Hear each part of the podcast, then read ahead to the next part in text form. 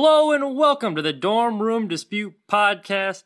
I am Mitchell Kaminsky, and uh, here is time for a quick recap in the week of sports. Now, the big news of the week was Patrick Mahomes signing, quote, the richest contract in sports history.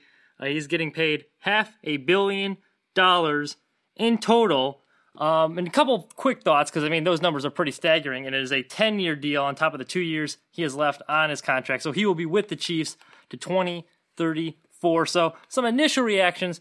Uh, I think a lot of the knee jerk reaction was like, wow, that's a huge number, obviously. Um, and that's a lot of years to sign a quarterback for. I don't care what player it is. That's a lot of money to be paying him. Like, look at Albert Pujols' deal uh, with the Angels. Um, and that didn't age very well. So you don't know how good of a player he's going to be in the near future. But I actually think uh, that the Chiefs made a really smart decision here by signing him, and I think ultimately it's going to uh, be looked back on as a great deal. Uh, for starters, he's not actually the uh, richest. It's not actually the richest deal in sports history. Um, you have to look at the guaranteed money in the contract. So um, it's good for Mahomes, but Gerrit Cole, Bryce Harper, Manny Machado, their guaranteed money for baseball is double, and Trout's guaranteed is triple. So uh, the guaranteed money for Mahomes isn't nearly as much as half these MLB players are making. Uh, and also with Mahomes, if you're looking at the value you're getting, he won a Super Bowl in his rookie year, or he won an MVP his rookie year, and then his second year he won a Super Bowl and Super Bowl MVP. And he's just going to get better. He just said this offseason that he hasn't even learned how to properly read defenses yet. So his value is only going up. And if you look at the money he's brought into the Chiefs organization and just in the Kansas City economy in general, uh, he's the face of not only the Chiefs, but the NFL. So you're getting great value there, and it's only going to go up. And I think, you know, when you're looking back, especially for the guaranteed money he's getting, uh, the, the Chiefs made a smart decision by locking him up for as long as he did. So while, yeah, 500 million is a lot of money, and you, should be happy for him if you're looking at the guaranteed money it's really not all that much. And the Chiefs, they got a good deal out of it. Um, so the other thing you want to look at is a lot of people are saying, oh, this is going to reset the quarterback market. Uh, so how is this going to affect Dak Prescott's contract as he's an upcoming uh, free agent trying to get a new deal? And I, I, don't think it will because no one really comes close to Patrick Mahomes. There's a reason why out of all these football players, he's the only one that's had a deal anywhere close to this because there's no other player like him. Uh, we haven't seen anyone at the same level of uh, quarterbacking as him. Dak Prescott's not even close. I think a deal like Kirk Cousins would reset a quarterback market because you know there's a bunch of Kirk Cousinses out there where there's only one Patrick Mahomes. You're not you're not going to get another player like him. So smart deal for the Chiefs. Don't think it's going to reset the quarterback market like they said. Um, so I don't think it's going to affect the Mahomes or Deshaun Watsons that much when they're trying to get their new contract extension. And then finally, the other thoughts is looking back at the uh, Chicago Bears um, because they could have drafted this guy.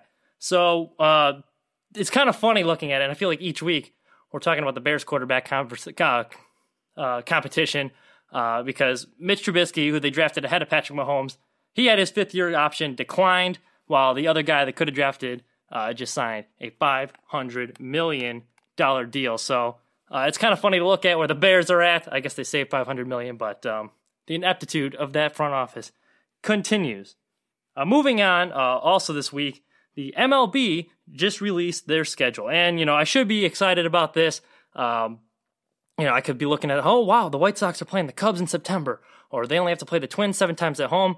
But in reality, I, I mean, I didn't even really, it, it does not matter to me. It should matter to you. I wouldn't look too much into it. I wouldn't look into the reports of like, oh, how these 60 game matches are going to break up because let's be honest, I don't think the MLB season is going to happen this year. What has the MLB done in this past year in general to make you trust them? You know, they're, they're like the friend you have. You've known them a long time. You know, you do, you do anything for them, but you, you wouldn't trust them with anything. Uh, this past year, well, look at this. They had the Astros cheating scandal. Then it was that was from 2017. They kind of botched that. They found out that the Red Sox were cheating in 2018. They had their slogan, "Oh, let's let the kids play." and then they suspend Tim Anderson for three games. They really don't let him play. They're all rigid and uptight there. They don't promote their stars. Then they have the uh, during the COVID uh, break, they're having labor disputes while people are out of work, and they're bickering over money. And now they are back from all of that, and they can't seem to get the testing figured out. Kris Bryant came out this week and very elegantly stated why, yeah, he's kind of concerned uh, with all the testing or lack thereof. And Sean Doolittle for the Nationals also had um, what I thought was really well thought out comments about, uh, hey, you know, sports should be a reward of a functioning society of how they're handling this. Like if you look at South Korea, how their society has handled this pandemic, that's why they got sports back. It should be a reward, and we're handling it horrible. The curve hasn't really flattened at all. It's in fact it's going up. So why should we expect sports to be back? Baseball hasn't done anything right during this situation. And while these other orgs like you know for the uh, NBA or the uh, NHL, for example, um, if we're going to look at them, they they had a well thought out pack. The NBA, for example, we'll take the NBA. They had a well thought out packet on how they're going to do this with a bunch of guidelines. No doubles ping pong. You have to dispose of your cards in the uh, in the playing cards in the bubble. Uh, all these well thought out rules. Meanwhile, baseball, while this was all going on, instead of getting the details hashed out of how they're gonna play once they came back, they were arguing over money. So now they're back, and it kind of feels glossed over the safety portion, where I feel like the rules should have been reversed there. They should have been worried about the safety of their players and how they're actually to get the product on the field instead of worrying about money, which that came first, and the other thing kind of became an afterthought. So I don't trust them whatsoever. I do not think the season's to be played this year, so the schedule release doesn't matter. There, there's not going to be any baseball. And if it starts, I I'd be surprised how much they get through if they do. And I mean, we talked about this last week. Uh, Buster Olney, he was on ESPN uh, radio uh, two weeks ago, and he said, "Look, I think it's going to be a five percent chance they even get the season started, zero percent chance they finish." And I kind of agree with him. Um, you look at these guys getting tested; uh, the tests are coming in slow. There's a lack of transparency there. I, I I just don't see it happening the MLB hasn't done anything to make you trust them. Even if you look in their history, it's a bumbling history. Strike in 94. They have steroids. They've had racial issues in the past. Now all this stuff, cheating scandals, financial disputes again. It's the season is not going to happen. Um, so that's why it's unfortunate too, because I wanted to look at the schedule and be like, oh, we're going to play the Cubs in September. It's going to be meaningful baseball. I'd be surprised if we even get to that point. Uh, finally, last thing to talk about Bryson DeChambeau. Uh, he's a golfer, for those of you who don't know. We don't talk much about golf on this show, but he had a horrible take this week, which I thought was kind of funny, that I wanted to shed some light to. So earlier in his round, which he uh, won the tournament uh, last weekend, um, I forget which one it was. I think it was the uh, State Farm. It doesn't matter. He he won a tournament this past weekend, but in the third round of the tournament, there's no fans there, so they have cameras following around, and he threw a little hissy fit after hitting a bad shot. And the camera was following him walking up the uh, up the hole, and he went off on this cameraman. He's like, "Hey!" Afterwards, he was saying, "Why are this guy following me so much? He shouldn't be filming me this whole time. This is ridiculous. I get you have a job to do, but why? Why you shouldn't be filming me this much? Having this temper tantrum? It's gonna look bad for my brand and my image." That is ridiculous because first off, there's no fans there, so you have more privacy than ever.